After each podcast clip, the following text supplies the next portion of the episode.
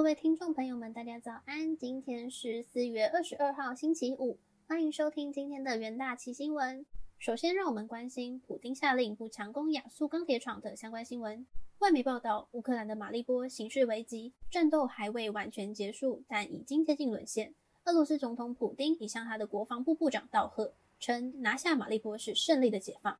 不过，普丁下令他的部队不要对亚速工业区发动攻击，而是围困它。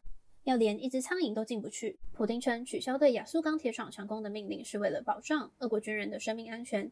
马利波见证了这次战争中最激烈的战斗。乌克兰当局估计，自入侵以来，这座城市已有超过两万名平民死亡，几百位平民缺乏食物和水，与乌克兰军队一起撤退，藏身在亚速钢铁厂。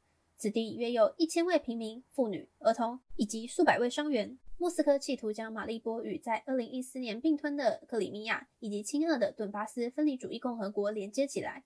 两名乌克兰高级官员表示，他们准备与俄罗斯官员会面。再来，让我们关心半导体晶片短缺有望缓解的相关新闻。在过去两年内，零组件短缺对许多产业造成冲击。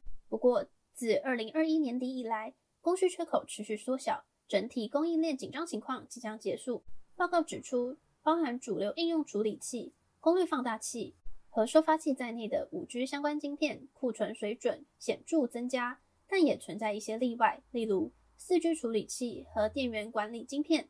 而重要 PC 零组件的供应缺口已经缩小。半导体和零组件研究分析师认为，二零二二年上半年出货量将向下修正，主要是因为通路库存增加和对 PC 消费需求放缓。目前半导体产业最大的风险因素是中国各地的防疫封锁，尤其是上海及其周边地区。如果中国政府能够控制疫情，并帮助产业扭转局面，相信半导体晶片短缺问题将在第三季或第四季初获得缓解。最后是铜库存攀升的相关新闻。中国针对疫情的严格风控带来需求担忧，同时铜的库存上升超过了主要生产国秘鲁供应中断的担忧。奥盛集团大中产品策略师发布报告认为，中国不断上升的病例和供应中断正在削弱需求。好消息是电网支出的增加和中国的下游需求指标为利多。近期 LME 的铜库存来到十个月以来最高水准，LME 系统的铜库存在过去四周攀升了六十 percent。在最新的报告中，IMF 下调了今年中国经济成长的预期，原因是防疫带来的大范围封锁和供应链中断的风险。与此同时，秘鲁总理表示，秘鲁将宣布矿产附近将进入紧急状态，因为抗议活动导致秘鲁二十 percent 的铜产量停止。再来进入到三分钟听股期的单元，首先关心华兴期货，华兴取得中国青山集团旗下印尼冰镍厂五十点一 percent 股权。总交易金额达两亿美元，成为电动车锂电池材料供应商。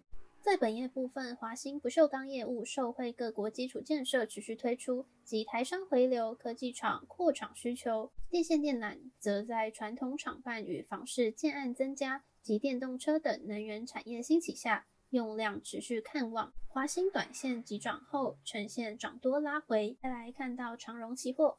外资最新报告认为，上海封锁措施可能造成二零二二年第二季拥塞情况重演。接下来将迎接繁忙拥挤的夏天，运价至第三季将可维持高档，给予长荣买进平等目标价上看两百一十五元。长荣期价连收三根红 K，均线呈现黄金交叉。最后，让我们看到域名期货总经理表示看好今明两年装航运融景。认为短期有中国城市解封后回补需求，而持续进入南美洲谷物收成旺季，大宗物资在运需求有望攀升。中长期而言，二零二三年开始新海洋环保法规上路，太过老旧的船舶可能被迫退出市场，全球船舶供需更紧张。期价净扬五点六 percent，连收三根长红 K，强势创下波段新高。以上是今天的元大旗新闻，我们星期一见，拜拜。